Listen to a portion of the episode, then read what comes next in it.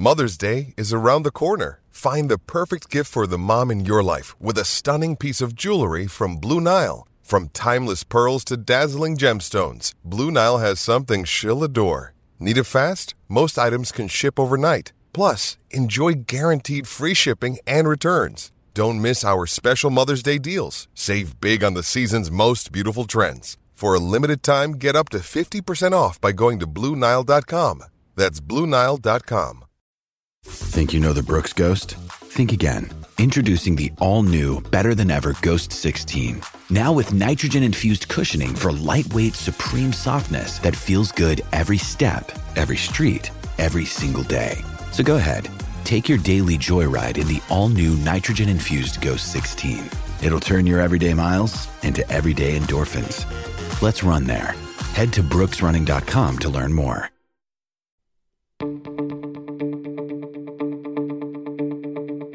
This is the Cubs related podcast presented by CubsInsider.com. My name is Corey. I am joined, as always, by Brendan, and we are coming to you on Sunday, April 18th. You guys perhaps listening to this on Monday, the 19th, enjoying the off day by listening to us talk about the Cubs drop another series. So happy Monday, happy off day, everybody.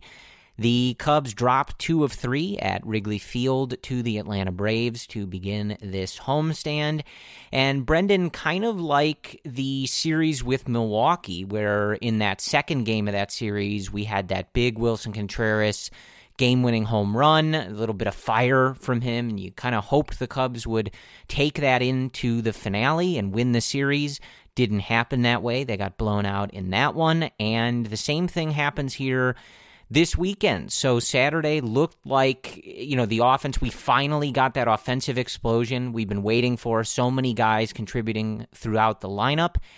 And then they lost by the exact same score the next day. So it, it didn't really take. The difference, though, between the Milwaukee series and this series is that rather than just having Willson go off in Milwaukee, the, the entire team, they were hitting high fastballs. They looked like more locked in. So even though they lost the series, it was the first sign of the entire year where I felt like, ugh, okay, they're seeing pitches, they're hitting mistake pitches. Baez hit a mistake slider, sent it like 420 feet, and they're hitting high fastballs, like actually fastballs that were not mistake pitches, that were intended to go up in the zone. So the the series loss sucks, but I'm kind of going into the next series feeling actually a lot better compared to last series. The offense finally showing up, seeing some breakouts uh, from a couple of these guys, a, few of the guys having numbers that look normal for them or, or starting to creep back up there, I think is a good sign that game on Saturday was the first game all season that the Cubs had scored six or more runs, and they, you know, obviously blew the door off of that, ending up with 13.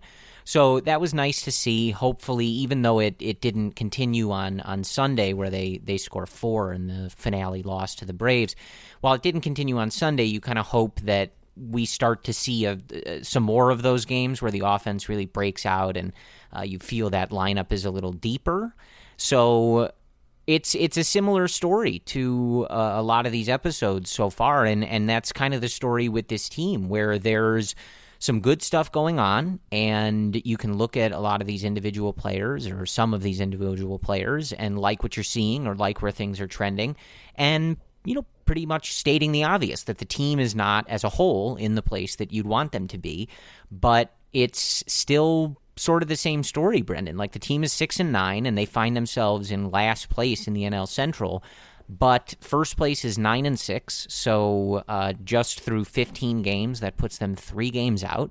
So looking at the bigger picture, like they're you know right there in the thick of it, and it's uh, you know again to to keep stating it, like they they got to turn the offense on more, uh, more of a regular basis, and then you kind of would have to see what happens. I think, you know, the starting pitching has been mostly good, but we kind of expected that this staff was not going to be lights out every night. You weren't going to be able to rely on that. And we saw that in this Brave series, certainly. Not a, a very good start from Zach Davies, and uh, definitely, you know, not a good beginning, certainly, to his start with Kyle Hendricks on Sunday. But for the most part, you know, the, the starting staff has been pretty good but you need more consistency out of the offense, and obviously you need the team to find themselves in a more consistent spot. Given how we've seen some of the plate approaches in the last two games, and you look at the plate discipline numbers from Rizzo and Bryant and Willson, and those are your three guys in the middle of the order that are going to carry the offense.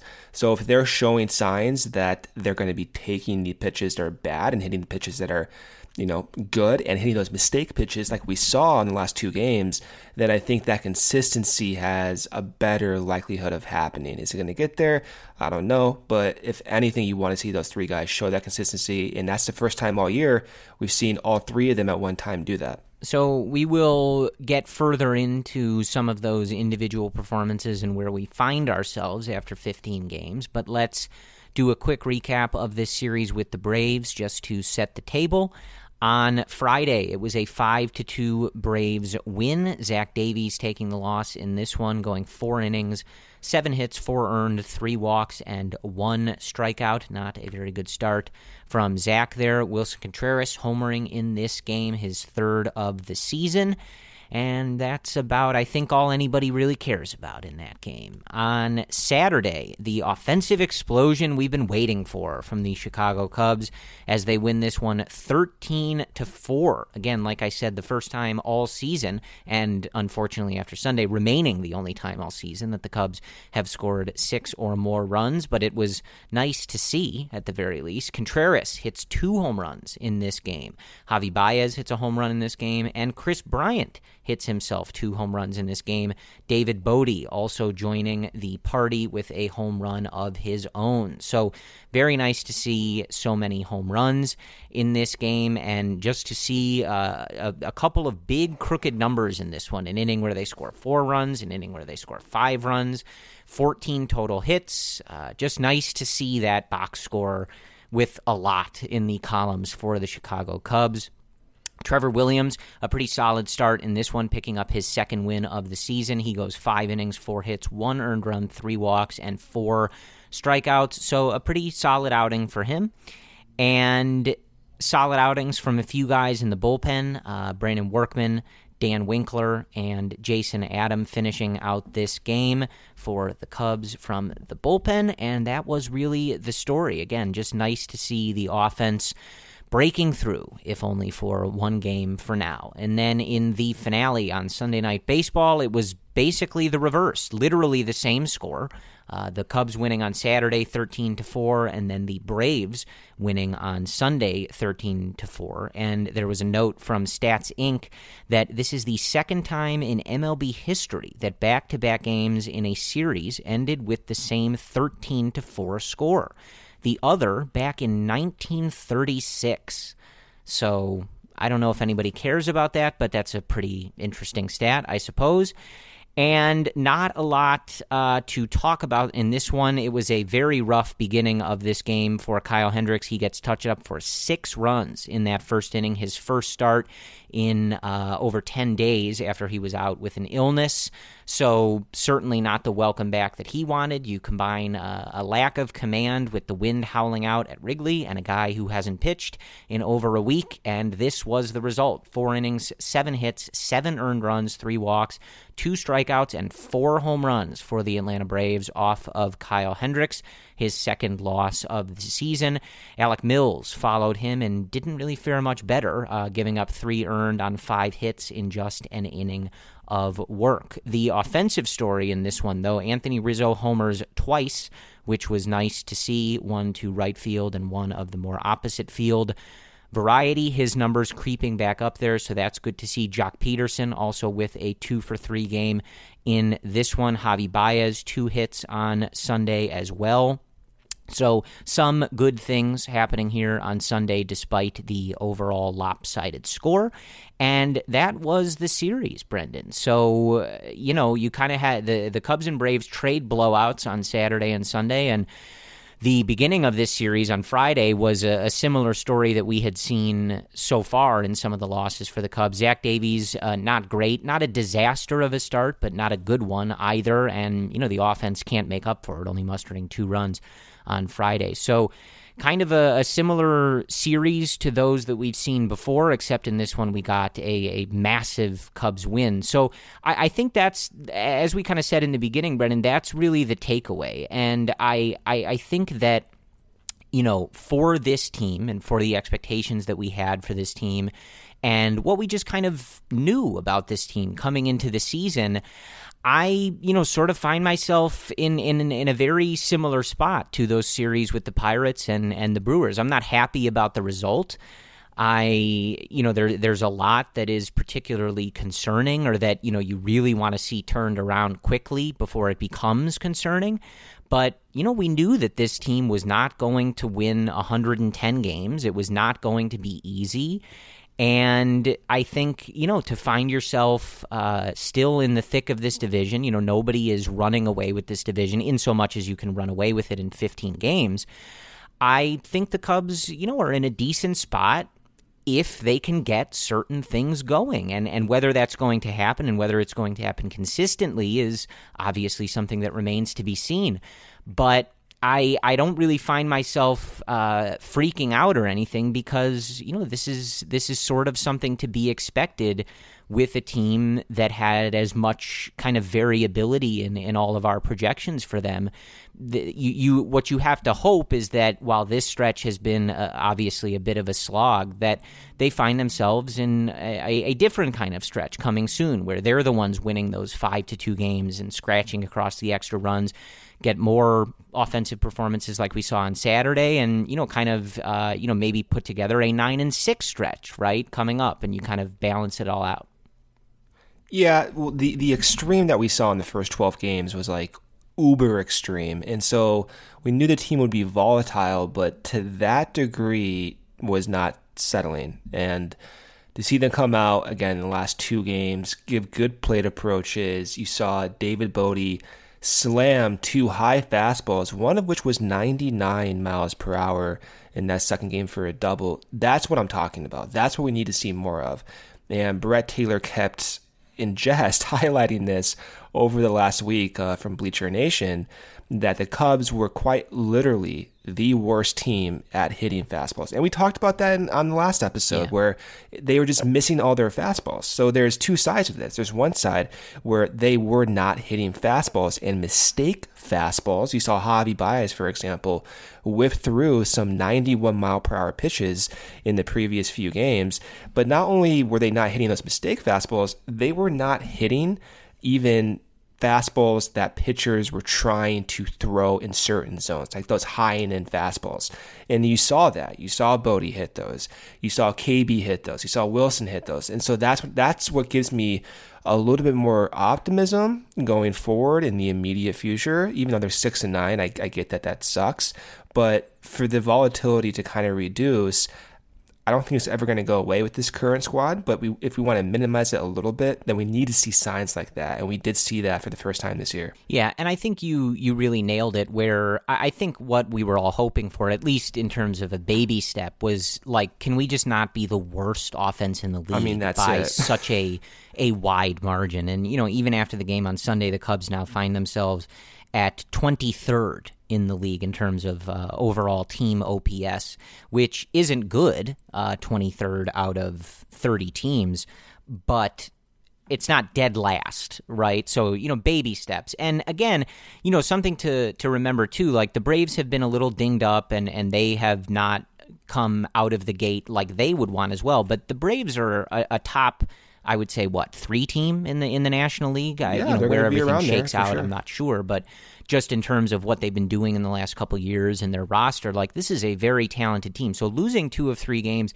to the Atlanta Braves in a vacuum is no there's there's no shame in that. You know, it's it's just a question of digging into exactly how the Cubs lost these games and everything that went on. But I, I think in terms of, again, keeping the relative expectations of this team in mind when I say all of this.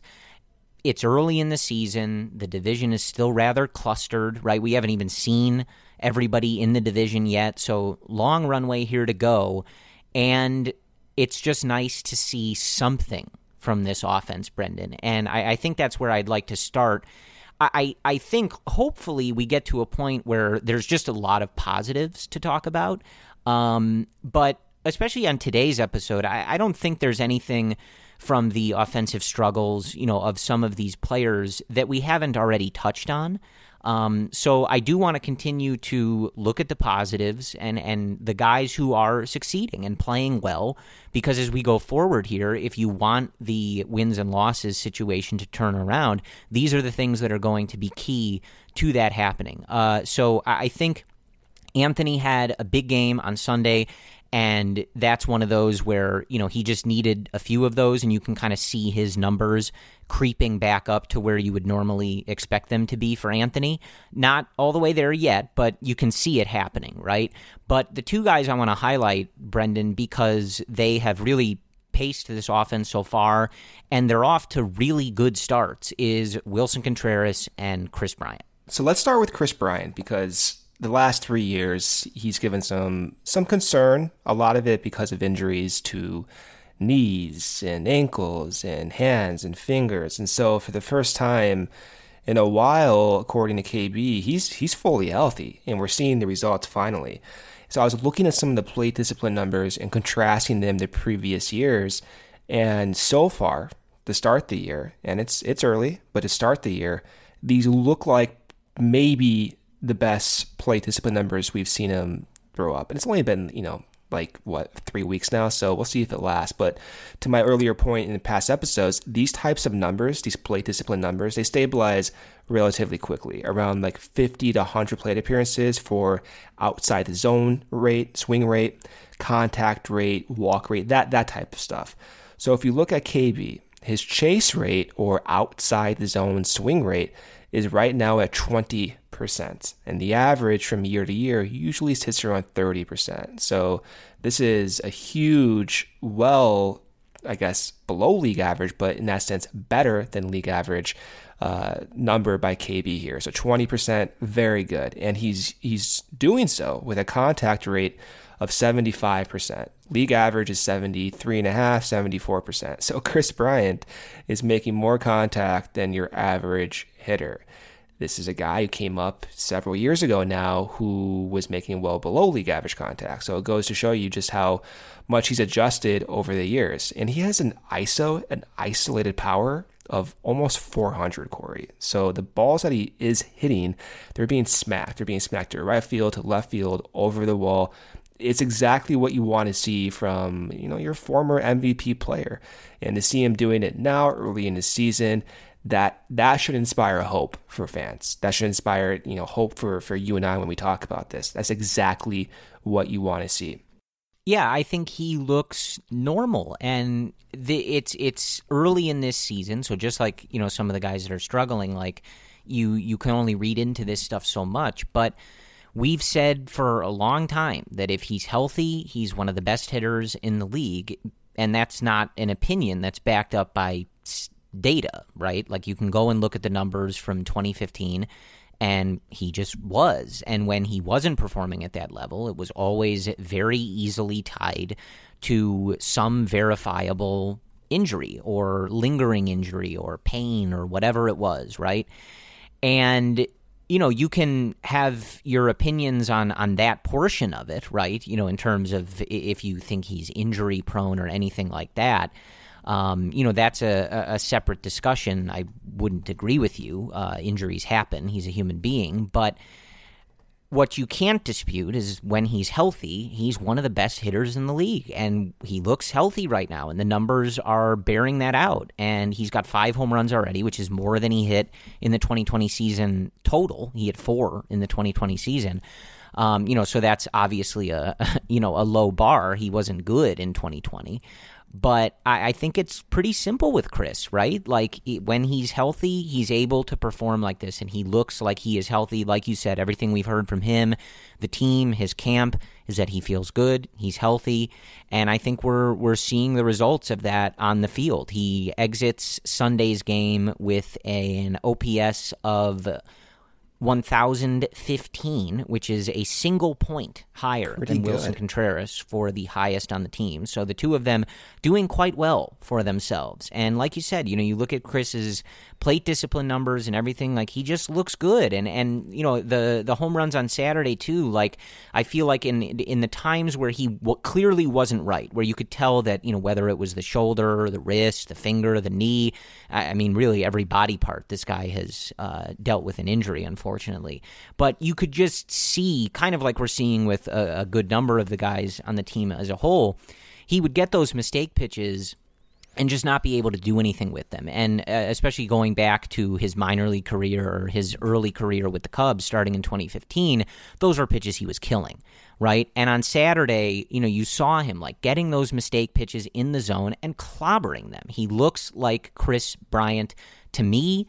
And a lot of us that you know have been on Cubs Twitter, you know, Evan Altman is one of these guys who has just been relentlessly defending Kris Bryant uh, and just trying to explain to people, like, look, when he's not performing, he's been hurt. If you don't believe that, or you don't care about that, or you have like that's we can't convince you on that, but just believe us that if he's healthy, he's going to be really good, and that is what we have seen to start this season, Brendan. Over the years, a lot of these Cubs hitters have been have been attacked up in the zone, and especially up and in. And KB has been one of the main players to be attacked that way, and that was a lot of the reasons why he struggled with those injuries because he just couldn't turn on those high fastballs. And if we see how he's attacking those pitches now, and by the way, in that Saturday game where he hit two home runs, where did they come against? High fastballs. One of them was almost literally almost going to hit his hands. And if you look at what he's doing this year, you can see a slight difference. So his his hand placement, his trigger is a little bit higher and his posture might be a little bit higher. And that might be allowing him to get to those up and in fastballs. And there was a point in 2019 when he was healthy that if you go and track his exit velo against up and in pitches, you can see that it was a lot better than in 2018. And unfortunately, in 2020 with COVID and injuries and all that stuff, it was just a complete nightmare for him. So I was hoping last year before COVID happened that he would go into 2020 and he would continue to show some of those positive trends when he was healthy. Now he's healthy. It's 2021. He's adapted even more. And hopefully, as the year goes on, pitchers will have to change how they attack KB. If KB can take away that up and in fastball, that's going to be a huge problem for pitchers, and that's going to probably allow KB to continue to put up all these, you know, pretty gaudy numbers here. And if that's the case, you're looking at, you know, one of the better players in the league that we've talked about for almost six years now. especially to how we looked at this offense and how we looked at this team coming into the season, you obviously still need the rest of this lineup, not everybody, but a lot of this lineup to get it together and, and put up better performances and things like that. But we talked a lot about how the, the keys to this season would be what you saw from Javi Baez and Kris Bryant. And Javi's a, a very mixed bag, right? He's he's sort of a separate case at the moment. Um, did slug a little this weekend, which is what he needs to do with the the contact numbers and stuff like that. But he's a separate discussion. On Kris though, if the rest of the lineup, even some of the guys, start to get back towards their regular numbers, like we saw with Rizzo on Sunday, in keeping with what Willson is doing, and if you're getting this type of performance, now, you know, obviously you don't have to hold KB to an OPS over 1,000 for the entire year. He's capable of doing it, but you don't have to necessarily expect that. As long as he looks like himself, if you can get some of these guys in this offense to get their numbers in that right direction, especially some of the guys, you know, someone like Ian Happ, who the underlying stuff looks pretty good the results just aren't bearing out on the field. You know, you saw that uh, deep fly ball he hit early in the game on Sunday that I think had an expected batting average of over 500. It's normally very much a home run, but it just didn't get out tonight. Someone like him, where the underlying stuff looks pretty good, you just need to get the hits falling, maybe a little bit better luck, etc. Kris Bryant being Kris Bryant in the middle of this order is really, really crucial to this team eventually performing better on the whole. As always, I don't know what the trade deadline plans are going to be. I don't know how a lot of this is going to play out. But if you're looking at we're 15 games into this season. We've got a ton of baseball left to be played. If this is the type of performance, even anywhere near this, that you're going to see from Kris Bryant, this offense does have the potential to come around in the way that we would like it to. It's still going to be inconsistent. We know this, right? We know the flaws and the sort of hot stretches, the boomer bust nature that you're going to see from this offense sometimes. But if you can get KB to perform like this in the middle of this order, then this offense overall has so much greater of a potential to be an offense that is part of a team that is successful in this NL Central division and ultimately by the end of the season, if all stays the same, competing for this division title. Yeah, and combine that with what we're seeing from Willson Contreras for a second. So so Willson, he he's he's I mean raising some eyebrows with his offensive performance. And we, we knew the power was there, right? Like we always knew Willson could have a 30 plus homer season. Um, of course, he's on pace for that now, but he's turning into a more complete hitter. And we'll see if this continues, even though these numbers stabilize, like the plate discipline, they all stabilize. It doesn't mean that pitchers can't adapt and then we'll have to adapt accordingly. So this is assuming, like, we can assume that Willson's good chase rate and his ability to lay off pitches, we can assume that continues to go forward if pitchers don't adapt. And we know this league within the last three, four years, they adapt insanely fast. There's this advantage for pitchers because of all the new tech these days. So we'll see if it continues. But that being said, Willson's only swinging at pitches outside the zone at a 20% clip. Same exact thing as Kris Bryant. And that number, that 20% number, is what we saw from Dexter Fowler in 2016 when he was a leadoff hitter. So just to provide some context, that's the degree to which these guys are not swinging at bad pitches. How did that team do, Brendan? They won the World Series, Corey, oh. if you remember. Yeah, I know. I know. Uh, some people forget that's that. cool. Last year, he was swinging at pitches outside the zone around 32% of the time, which is actually his career rate. So career rate around 32%, this year 20%. It's a huge, huge, huge difference. And one reason why, apparently, and this is according to the Cubs, who actually said this, he changed his posture at the dish. And we've highlighted over the years, I think I've highlighted this. Uh, Willson's gone through a few different iterations in his batting stance. If you look at how he was called up, a little bit more of an open stance, and then within the first two years, through 2018, he implemented this toe tap, this like Sammy Sosa esque toe tap, which was, I, I thought, pretty cool, and it worked for him at times. The toe tap is now gone the posture is more upright, and he's seeing all these pitches extremely well. That one home run he hit on Saturday to the opposite field off that breaking pitch, that shows that he's locked in. And there's some great slow mo videos of Willson hitting those balls, and he is just on them, dude. Like his eyes are just directly on that baseball, and you can tell he's locked in. And now looking at these expected numbers from Willson so far, his expected weighted on base average, 95th percentile. Barrel percentage, 96th percentile. Uh, expected slugging percentage, 93rd percentile. All of these numbers that you want to see Willson put up are exceeding your expectations. Of course, you want to see Willson put up good numbers, but he's putting up numbers among the best hitters in Major League Baseball. I mean, this is like truly MVP s performances. And then you look at the frame rate, you look at the the arm. I mean, if this continues, and it's not fair to expect this con- the, for this to continue, but if it does, you're looking at an MVP player, dude. Like this is this is what it looks like. You're looking at a guy who can't, who's not going to strike out much, who's going to just throw out every runner. He's going to frame well. He's going to call good games. He's going to bring the the attitude, the leadership, the charisma. Like th- like this is what people look for in, in MVP players, and he's playing like one right now. Yeah, he's been one of those guys. I think if you go back to some of our prediction episodes coming out of spring training and stuff over the years, he he's been a frequent pick of ours and and whoever we were talking to at the time to be that MVP and and kind of have that season. And it hadn't really happened yet. And again, you know, we're we're early in this season, but he's one of those guys where you kind of always knew and felt that that potential was there. And you know, there's been different reasons that some of his his seasons have not been complete, right? You know, he's had injuries at times. He's had stretches where you know his offense just sort of torpedoed. Uh, I think it was in 2018, maybe, where like in that second half, you know, he just started rolling over to short like all the time. Um, so there, there's been different reasons that it just you know hasn't been like that full season.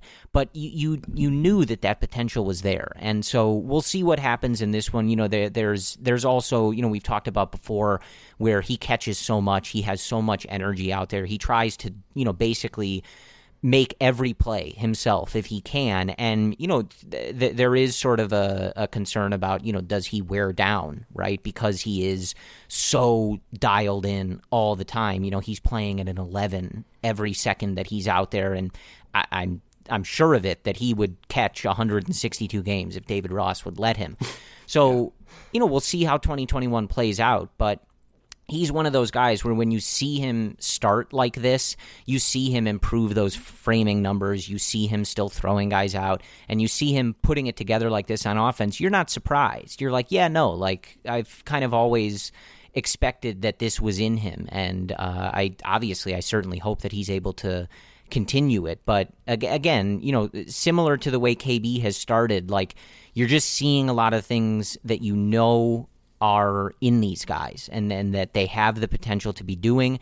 And it's good to see them translating that on the field, especially as uh, a good portion of this lineup is, is struggling as it is. So we'll see what Willson's yeah. able to do over the course of this full season. But it's it sounds obvious to say, but it's important going forward that Contreras and Bryant look like this. They've been hitting two and four for the majority of this season, and you know a lot of the offense is built around them. So it's it's obvious in that regard that going forward, having them playing like this is what you would want to see if you were hoping that this offense was going to come together at some point. But it's even more important when you try to consider where this team would be if they both didn't have an OPS north of 1,000 at this moment and both hadn't hit five home runs, uh, you know, a couple of them in, in really significant moments for each of them.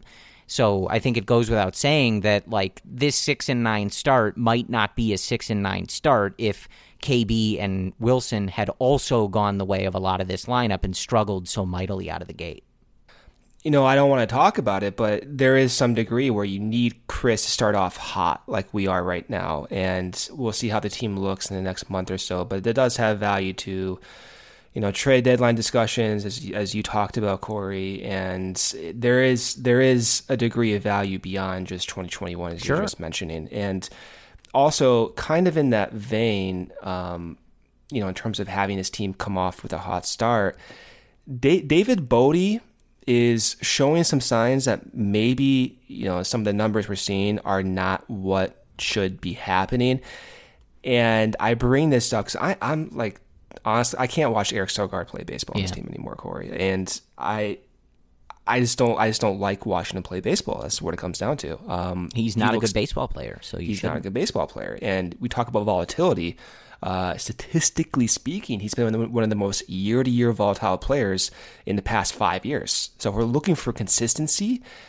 Uh, I don't know if you can expect that from Sogard. So you have a few options. You can just say goodbye to him and bring up Vargas, or you can say goodbye to him and bring up Nico, and Nico's now your starting second baseman.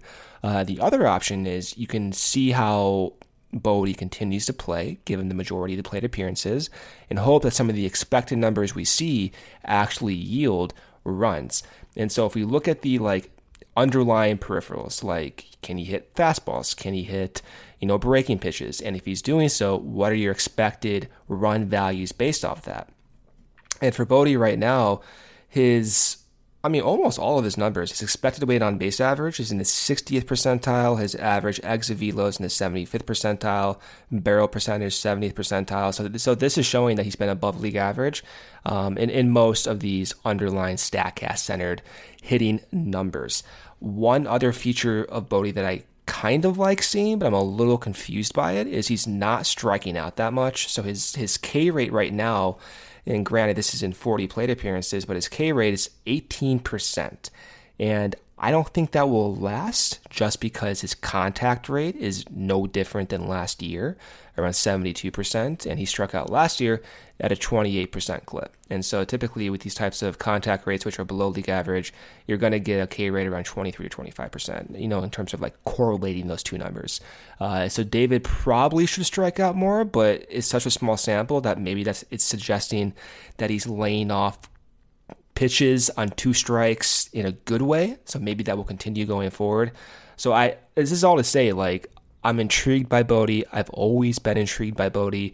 I don't really think it's fair to look at his numbers, which right now stand at an 87 WRC plus, batting 171 with two home runs. I don't think it's fair to be like, hey, he's he's sucking, he's going to continue to suck. I think there's reason to believe that if you give him more opportunities, especially right now, in place of Sogard, that we're going to see more runs faster. I cannot, I'm telling you, Corey, if I see Sogard in that lineup starting yeah. twice this week, I'm going to lose my mind. I cannot watch this guy play, and I need to see more of Bote, and I think it, it informs your direction with what to do with Nico. Because if there is service time implications, which there might be. We, we don't know. We're guessing there's really not.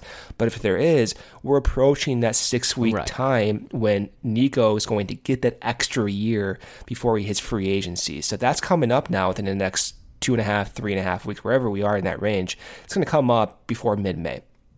And so you got to know if you bring up Nico, what do you have out of Bote? I don't care about Sogard. So we need to see Bote, in my opinion, get more get more at bats, but who knows what will happen.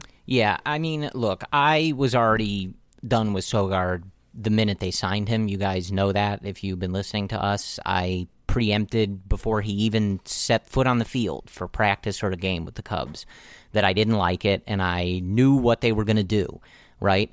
And I because the offense has struggled so much on the whole, like on Friday, Sogard drives in a run with a sac fly because he makes more contact. And I I get it, right? Because the Cubs are having so much trouble with pitches in the zone. Their their their numbers in that regard are so weird that I get why you would be like, look, we just want somebody to make some contact in this game. But that was also exactly what I told you guys I was worried about, right? He sucks, Corey. He Eric sucks. Sogard isn't good. He's got a he minus 15 contact, WRC plus. Awful contact. Yeah. And he like right now he's got a 342 OPS, right? Which is way worse than, than any of these other like you know, you think like some of these other guys are struggling. That's not even close. And so again, this this sort of criticism feels maybe weirder or whatever because the offense on the whole has not been good. And you can kind of understand in a vacuum like why they would want more contact. But it's not good contact. And like you said, he's an, he's been an extremely volatile hitter throughout his career and and so many of his career numbers are buoyed by an obvious outlier of a season in which he was hitting way more home runs than he ever had before and is obviously not who he is, right?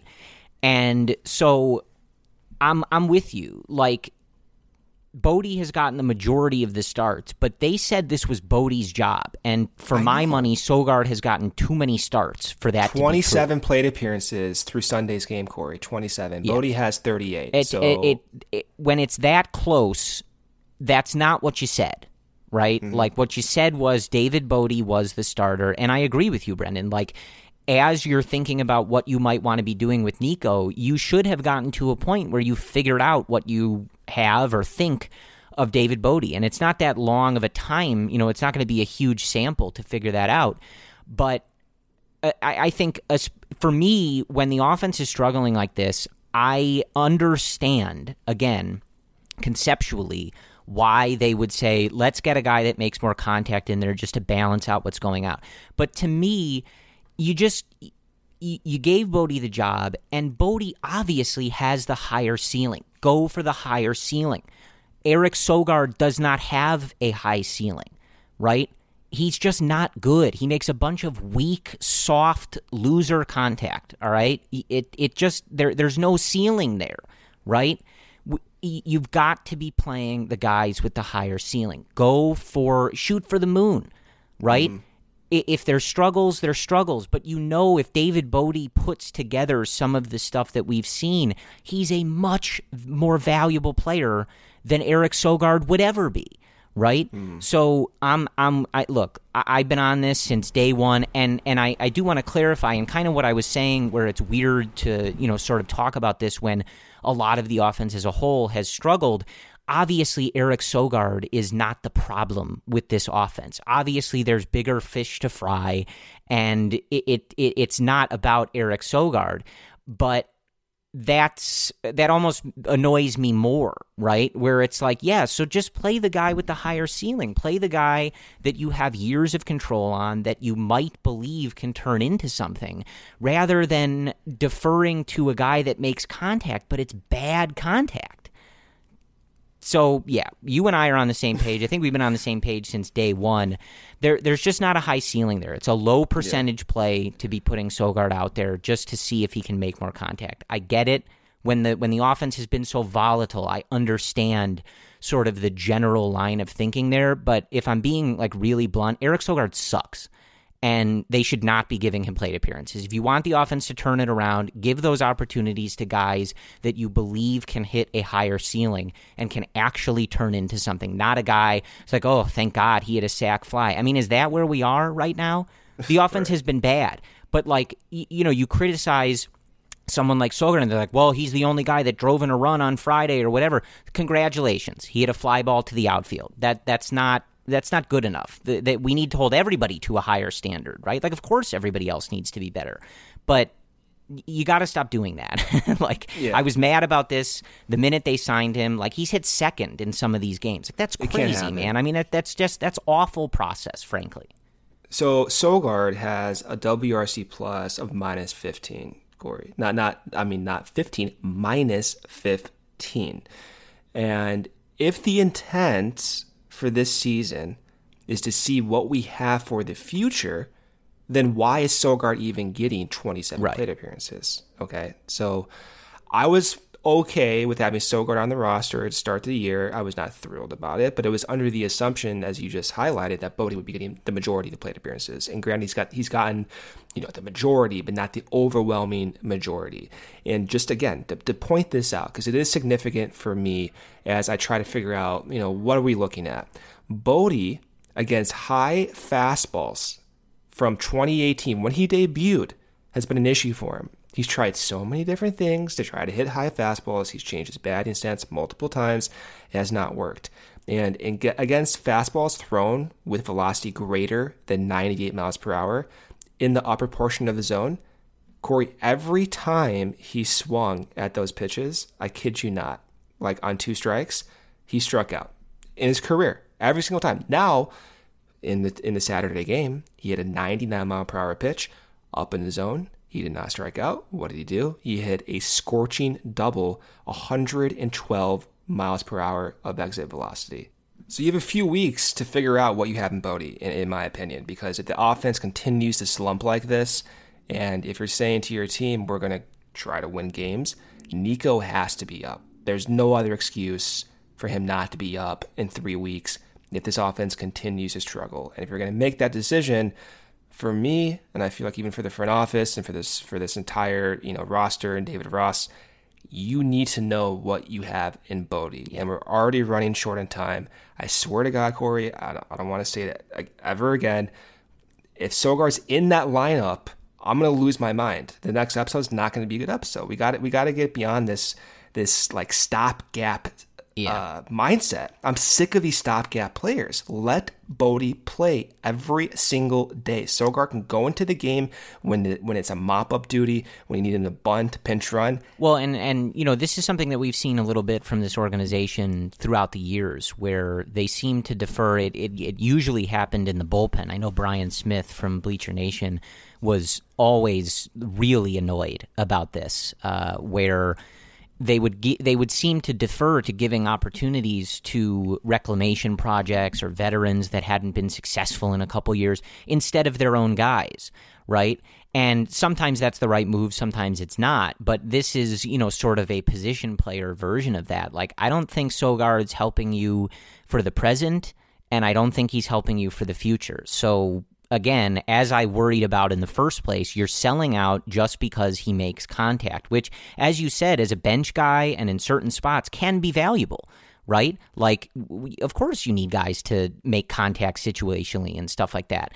I'm not saying that stuff is invaluable, but eh, there's just, you're looking at Sogard throughout his career, and it, it's just not someone you should be banking on. Uh, you know, especially when you have someone who's younger and someone who you've given a contract extension to, and someone in the minors who you're hoping is your future second baseman.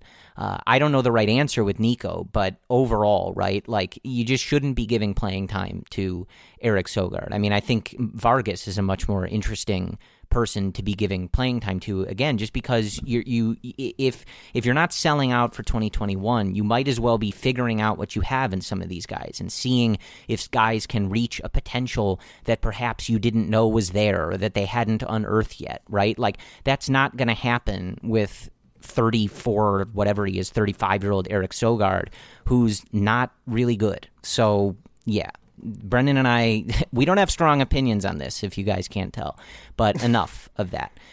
Enough. So, continuing on the offense, uh, I do just want to point out you know, obviously with those two homers uh, on Sunday from Rizzo, just nice to see those numbers creeping back to a good spot. He leaves Sunday's game with a about a 13% walk rate and a four, uh, 15% K rate. Those numbers, you know, very similar to numbers you've seen him post throughout his career. But now with those couple homers, some nice offensive games up to a 363 weighted on base average, a 126 WRC plus. Again, remember 100 is league average, so he's a good bit above that. And he was one of those guys where when you dug under the hood at the discipline stuff, the you know chase rates out of the zone, the swing rates in the zone, contact rate, things like that, everything looked normal for Anthony. He's notoriously not at his best in April and you know I think the the barrel numbers the weren't where you wanted, but like he was one of those guys when we talked last episode, everything looked right. And it seemed like just a matter of time before the overall numbers and production bared that out. And we're not, you know, we're 15 games into the season, so we're not done here. But good to see those numbers start to match what you would expect from him because it felt like he should be there, right? That everybody on this team has been different, but he wasn't one of those guys where it was like, whoa, like something is wrong here. Like he looked normal, and you felt like these numbers deserved to be more in line with who we know Anthony Rizzo is. And so after this series, he is starting to creep back to that point. One other guy I want to mention on offense I don't have any more to dig into the overall sort of weirdness that is Javi Baez right now because the walk rate, the K rate, the you know missing pitches in the zone, things like that. It's all still happening, right? But I do just want to note that he did slug this weekend, right? He he had a home run, had uh, a double in the game on Sunday, and the reason I just want to point that out is because now he leaves that game with a 97 WRC plus, so just three points below league average. Obviously, he'd want to be better than that. Uh, you'd all want him to be better than that. It was at 131, for instance, in 2018 when he almost won an MVP. But with his defense, with his base running, that is not a disaster of a line. And that I think is why we actually highlight some of those extreme numbers his walk rate, his K rate, his chase rate, and you know why so many people will highlight when he's swinging at crazy pitches and things like that because it he is able with the ability to slug like he does even when his numbers are so volatile like they've been to start this year to to produce on an offensive level near league average, which is where he is right now. So that is why we and so many other people, right, hammer home some of those wild discipline numbers because if he's able to rein that stuff in, if he's able to make those adjustments, maybe shorten up the stroke in certain spots, whatever it is, right? It's very easy to see how he is is back to being such a massive producer because even as volatile as it has been, Brendan, he is near a league average hitter right now, which if you looked at some of those at bats and plate appearances individually, you would think was insane. But mm-hmm. he obviously has the ability to slug and produce. He just has to find a way to rein in some of that wild, wild discipline stuff. I don't know if he will. I don't know the mechanism that is causing it or has, has caused it to be so extreme going back to 2020. But it's it's tantalizing to look at some of that stuff and just say, man, if he can just calm it down a little bit right? Shorten up a little bit, maybe sell out for contact a little bit in some of these spots. It's right there for him. My concern is we've gotten to a point for his age, for where this league is, that it's going to be more challenging for Javi to adapt again. And I know his numbers are league average. It's it's it's early in the season. It's very volatile. The home run he hits on Saturday was a cement mixer 87 mile per hour slider up in the zone. He should be hitting those, and you want him to hit those. I mean, did, I mean, give him credit for hitting that. I'm not saying not to, but we're still seeing a lot of the same bad habits. And if we're talking about Javi in the context of trade value or contract extensions, that's different than talking about Javi in the context of 2021. Sure. If he's going to do this and be a league average hitter with plus plus defense, sign me up, man. I'm all about that in 2021. It's going to give me some anxiety because of that K rate being 50%. But if you're going to be league average offensively and being this like gold glove shortstop, I love that. Sign me up for it. I'm not going to give you 150 million or 180 million, which is supposedly what he rejected as a contract offer. Who knows if that's true or not? That's what they say then it's a completely different discussion. But for now, sure, I'm I'm cool with it. I guess. Do you, like do you see my point here? It's no, it's totally because yeah, like I do want to see Javi be. This is fine right now, right? But I, I, we know he can be better, and we know that he wants a contract extension, and I can't stop thinking about that. Yeah, no, I, I, I think uh, the the sort of macro and micro conversations on a lot of these guys are are different, right? Like you know, looking at 2021, looking at beyond everything, right? There's a lot of nuance to these conversations. I just thought it was worthwhile, um, yeah. you know, to point out that for someone who uh, I think has has looked, you know, had some really ugly plate appearances, and who has certainly become a very big point of discussion on Cubs Twitter and in, uh, you know, I saw everybody blogging about Javi, everybody writing about Javi in the newspapers, the Athletic, everywhere. He's just one of those unique guys that, as bad as it can look, at times when he's like this, there there he is, right? Hits a couple homers, rips a couple doubles, and all of a sudden, like his numbers are league average in terms of overall production. So I he he's it's hmm. just uh, I, I think it's only fair to sort of highlight that because that is why you know I, I, said this in the last episode. The reason we focus on Javi and the reason we're talking about Javi right now instead of, say, someone like Joc or Jason Heyward is because the, this the, the, team doesn't run through those guys, right? We talked so much about Kris Bryant and Javi Baez, and KB to start has been doing his thing, right? He's he's been holding up his end of the bargain, and Javi's been all over the place. But there's a reason that we talk about Javi in that way and, and not some other guys. It's because Javi's Javi, right? Yep. And so I just it's just interesting to keep an eye on because it's it's and it's also just sort of fascinating from a, a baseball perspective, especially if you're into these more advanced, you know, run production stats and stuff. That it, he's he's one of those guys where this stuff fluctuates so wildly, and it's uh, sort of fascinating to watch. I I wish my mental and emotional health weren't tied to it, Brendan. It, it would be maybe more interesting uh, if he were on a, uh, yeah. Like a different, you know, if I was looking at someone on a different team. But uh, it's just it's just wild to to see how how much those things fluctuate. But um, before we get into the series preview here, I I did just want to ask uh, anything in particular that you saw from these starters uh, over the course of this week. And I think mm-hmm. with Hendricks, you know, look, I, I, don't know how many times I have to say this with him. Like he he's Kyle Hendricks, he'll be fine not a good start, right? There's no way to sugarcoat this, and I'm sure he was very displeased with this outing. He got rocked, right? He got lit up on Sunday Night Baseball on national TV. Not great, um, but he's going to have those outings, right? Coming off of being sick. Um, didn't have the command that he needs, especially against a lineup like this. You, you know, the Braves lineup is one that you cannot make those mistakes against. They have sluggers up and down that lineup. You just you, you can't be leaking so much over the middle of the plate. They're going to kill it like they did. Wind was blowing out, just not great. It happens, whatever. So I don't know you know, uh, uh especially on Hendricks, I, I, I, don't know if you have much to add, but I but I am curious uh, if if anything, uh, what you saw from Trevor Williams on Saturday mm-hmm. and then Zach Davies on Friday. Zach Davies' command extremely leaky. Kyle Hendricks' stuff looked good at times, uh, inconsistent in that Sunday start. Command extremely leaky. Uh, similar story to Davies, just you know not as dramatic as a, a command issue.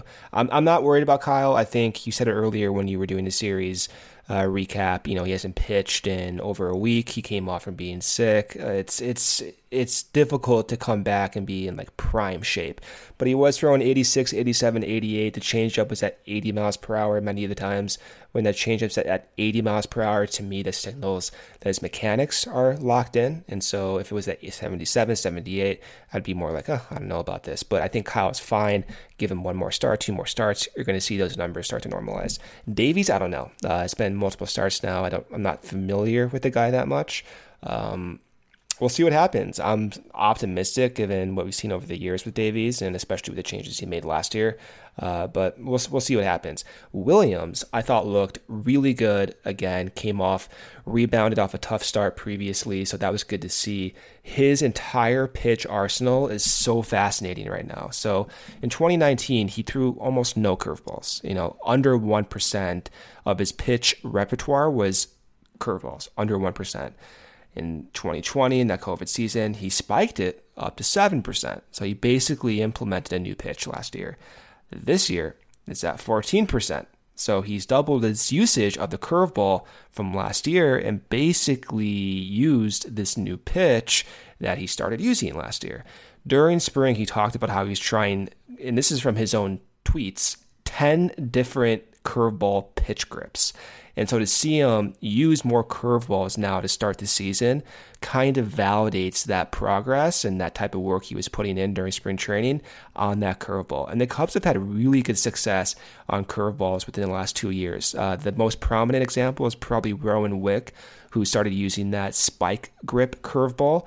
Another example is getting Craig Kimbrel's curveball back into shape, and then Yu Darvish when he's on the Cubs. I missed the guy so much, but he, I mean, he's an outlier, so it's not fair to talk about him in this context. But he did start throwing a knuckle curveball as well. So the Cubs have had success either getting guys and their curveballs back or trying to change things with their existing curveball would be kind of cool to see Adbert Alzolay kind of follow that same trend eventually, but that's a different conversation. But at least for Trevor Williams, 14% curveball usage. His slider usage actually is going down this year. And I did not anticipate that happening. I thought maybe they would actually use that slider and tweak things around, but instead of tweaking that pitch around, it looks like they're tweaking around that curveball. So that's that's like the intervention target, I guess, if you will. And looking at how he's throwing his fastball, most of his fastball guys are up in the zone. I mean, his four seamer is being thrown almost exclusively up in the zone, and his sinker is not being thrown lower in the zone. It's kind of being thrown like in on the hips to right-handers with that tailing action. And he's actually he's he's throwing sinkers up in the zone as well, which is another trend. I think you know every other episode I talk about this, but high sinkers has been like the Cubs dogma, I feel like, by Tommy Hottovy over the past two years now. So Williams is basically following every single hope we uh, we wanted to see from Tommy Hottovy and this pitching development staff to to get Williams to that next level, and we're seeing it. You know, we'll see how it continues to work.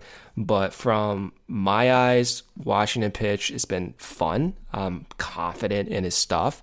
And going forward, seeing that curveball continue to play well, seeing that fastball continue to have life up in his own 92, 93, 94, reaching 95 if he's really gassing it. Like that's what you want to see from a guy who's only making two and a half million dollars this year. Right. And if he continues to do that, I mean, this is a good extension candidate guy. He has one more year of team control, which I love to see. But if you're trying to lock up guys for cost controllable years, Williams has never been injured. He's had three plus years of being a consistent guy with 28 plus stars, whatever it is, 25 plus stars, whatever it ends up being.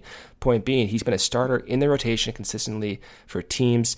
This is someone who could be a candidate. And it's early in the season. I'm just getting a little bit ahead of myself here, but I am getting excited watching how he's using new pitches. Well, and I think he's one of those guys too, where it's it's put very simply, and it, it, you know it's certainly not an advanced way of looking at everything that he's doing uh, a lot of which you are taking care of brendan. But like two of his three outings right? His first one against the brewers on april 5th and then this one against the braves on april 17th both kept the team in the game they gave the offense yeah. a chance to win and and for me when we're talking especially you know, within the context of this team in this particular year. But when we're talking about your, you know, whatever you want to call him, the number four, number five starter, it, it doesn't matter.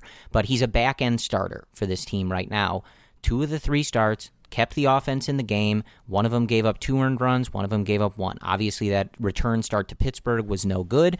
But again, this is a, a, back end of your rotation guy. Like you're you're not expecting him to go out and be lights out every time. If he's going out there and giving your offense a chance to win the game, so far two out of the three starts, that's fine by me you know and uh, with with anything else with a new guy that's you know still relatively new to the organization he's still going to be working with Tommy Hottovy and working on these new pitches and making adjustments. And so I think the hope would be that the best has certainly not come for him yet and that he's still developing some of this stuff still working on some of this stuff and they're going to hone in as the year goes on. But two out of three times keeping the offense in the game giving the Cubs a chance to win I think again for someone who you're you're not paying very much money and who's at the back end of your rotation, I think that's totally works for me. Yeah.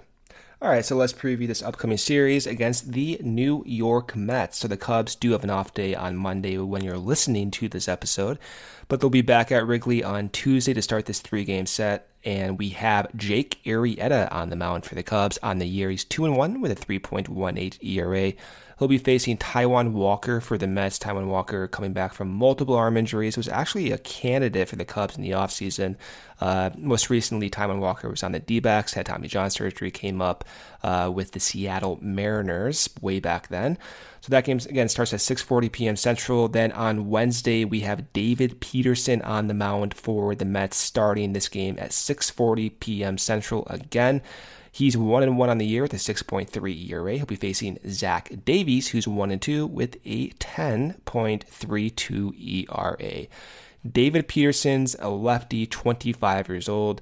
Uh, look for those high fastballs up and into lefty. So I'm looking at his spray chart. He's only thrown six fastballs on the year up and into right handed batters. And he only has actually has no strikeouts on up and in fastballs to right-handed batters. So that means I'm looking at guys like Willson and KB and even Javi as guys who could really do well against a pitcher like David Peterson. We'll see what happens. Finish off this three-game set. We have unfortunately uh, Degrom on the mound for the Mets. Oof. That could be a that could be a bad one, Corey. Um, yeah, Degrom's you know one of the best pitchers I think we've you know seen in our in our lives. So we'll see how this Cubs lineup, who I mean, it's, it's scary to even think about, but he'll be facing uh, Trevor Williams, 2 and 1, 5.02 ERA. DeGrom just to give his line is 1 1 with a 0.45 ERA. That game's also a night game. It's 6.40 p.m. Central start time. I don't know why they're doing that because they have to go. Oh, they're still at Wrigley on Friday for an afternoon game. That's why it's a night game. Uh, so the Mets on the year 7 4, Cubs 6 and 9 Mets have that strong pitching staff, man. Even David Peterson has good stuff. So I think from what we're looking for, what I'm looking for this series, survive against DeGrom. Don't get a perfect game thrown against. But truthfully speaking, continuing to see the Cubs hit high fastballs. Uh, I know that's been a point of emphasis by by me and by you, Corey. But what we saw against Atlanta was like like legitimately the first sign in a while where I feel like progress was made for for once. We saw the results because of it. So I want to see that continue. Yeah, I mean, look, the the Degrom game. I think it would be one of those baseball things like that. The Cubs' offense would struggle so much, and maybe they would do work Just against Degrom. But he's yeah. so good that I don't even think you can I don't even know if you can joke or think like that. He's just that good. Um, so we'll see. Often in those games, though, the Mets don't give him any run support. It's one of those things, like laughably so. If you go and look at those numbers, so keep it close and see what you can do. Um, that's that's one of those where you need Trevor to to really keep you in the game there because the Mets just have an inability to score runs when Jacob Degrom starts. So Trevor's going to need to be good on on that in that finale, but it's you know really it's still just about the offense. Again, we, we know kind of who this pitching staff is, and it, and it's not going to be perfect all the time. But I, I think generally we, we kind of know what we're getting there. It's about the offense. You know, Willson, KB, Rizzo. You know, really uh, kind of coming into their own, putting up uh, better numbers as we go along here. Especially Willson and KB, who are you know just sort of going off at the moment. If I were looking at one particular player, though, I I I'd, I'd like to see a, a big series from Happ just because I think mm. you know mm. his OPS after that game on Sunday is 540, and that he just he doesn't deserve that. Um, you know, you don't you don't necessarily have to think that he's gotten so unlucky or anything like that. But his his his approach, the the the way that he's put the barrel on the ball throughout this season, he he deserves better than a 540 OPS, and he's just one of those guys who I think would deserve to have a big series where he you know boosts those numbers a little bit because I, I think he's one in particular where his line doesn't look good, but I don't think that matches uh, what he necessarily deserves or, or, what we've actually seen from him at the plate. So if I were looking at one guy, I, I hope that Ian has has a good series because I, I, think he deserves a little better than his line is bearing out right now. But it's you know again, it's it, especially in this early portion of the season, it's all about the offense. We saw a little glimpse of it, right? A very nice glimpse on Saturday, and you just want to see more of it. it it's it's it's a it's a portion of the season and kind of a narrative with this team that it feels very obvious to state, but that's that's where things are, right? As we said, like this team is six and nine, but the leader in the division is the Cincinnati Reds at nine and six, and that's not a big gap. This season is far from over. It's far from a lost cause or anything like that. It's been frustrating, no doubt. Not the start that we wanted. But in terms of a 162 game marathon, they are totally, you know, within striking distance and can be competitive in this division. I don't think any of that has changed, but as we sort of move through more series and more games get checked off the, the calendar, you got to start getting it together at some point. You have to start stringing wins together, and you need to be able to score more than six runs a single time in in 15 games. We need to see more like Saturday. They don't always have to score 13 runs. That's asking a lot. Uh, but just more consistent performances from this offense. It sounds obvious, but that's the state of this team, and I think that's obviously you know kind of where they're going to live and die. They they have to show up on offense on a more consistent basis. So I think that's all we have for you. Another frustrating one, guys, but got an off day on Monday, still at home at Wrigley, welcoming the Mets in, and you know uh, it's early, time to turn it around and put a winning streak together. Let's let you know. I think baby steps, right, Brendan? Let's shoot for getting back to 500 right now and we can move beyond that when we get there. But let's take it one series at a time. And, you know, kind of like I said last time, I, I hope that. Uh, after this series with the Mets is over, we have a, a more upbeat discussion to be had and a series win. It's it's been a minute, Brendan, unfortunately. Um, so that's really where things are. But uh, hang in there. We will talk to you guys after the Cubs finish up with the Mets. We appreciate your support of the Cubs related podcast. And as always, we end with Go Cubs.